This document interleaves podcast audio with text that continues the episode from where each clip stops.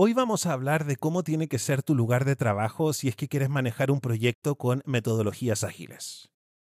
Básicamente lo único que importa, tiene que estar todo el equipo junto todo el tiempo. El jefe, el de ventas, el de internet, el de estudios, todos. Si alguien está desocupado, ayuda en otra cosa. Todos están en el mismo espacio todo el tiempo, ya que no hay más correos electrónicos ni reuniones extras ni nada. Para lograr lo anterior, lo único que tienes que priorizar, la gente habla cara a cara.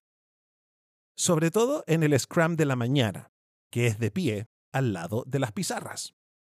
Las pizarras son herramientas de baja tecnología, pero son las que ayudan a conversar cara a cara. Se obtienen así aclaraciones en tiempo real. El grado de precisión de lo que quiero decirle a otra persona es de alta definición cuando la conversación es cara a cara. En un correo es de la peor definición. El 38% del contenido está en el tono con el que expreso las cosas. Solo el 7% está en las palabras. Y te apuesto que te comunicas todo el día con mensajes de texto, solo con un 7% de definición. Cambia eso. El tuyo tiene que ser un lugar donde todos vean en qué están trabajando todos todo el tiempo. Así se es consciente de que están todos con los ojos puestos en la pelota, se puede pedir ayuda y también se puede ayudar. Lo mejor sería correr todas las mesas y que el equipo decida cómo va a ser su propio espacio Scrum.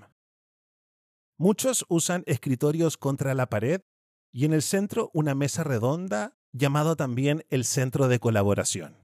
La idea es estar inmersos. Suena simple, pero otra cosa es con guitarra.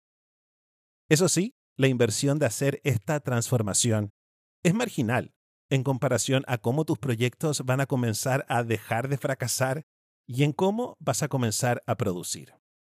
Soy José Miguel Villauta y si escuchaste recién una idea que te hizo pensar, pues suscríbete a este podcast ágil y jovial que por estos días está disponible únicamente en YouTube y en Anchor.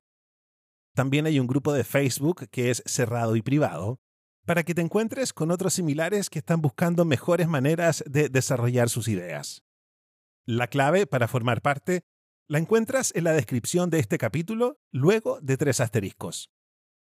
Cuídate y gracias por escucharme. Soy José Miguel Villauta y si escuchaste recién una idea que te hizo pensar, pues suscríbete a este podcast ágil y jovial que por estos días está disponible únicamente en YouTube y en Anchor.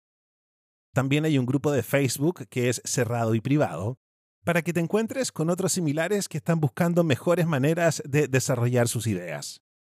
La clave para formar parte la encuentras en la descripción de este capítulo, luego de tres asteriscos. Cuídate y gracias por escucharme.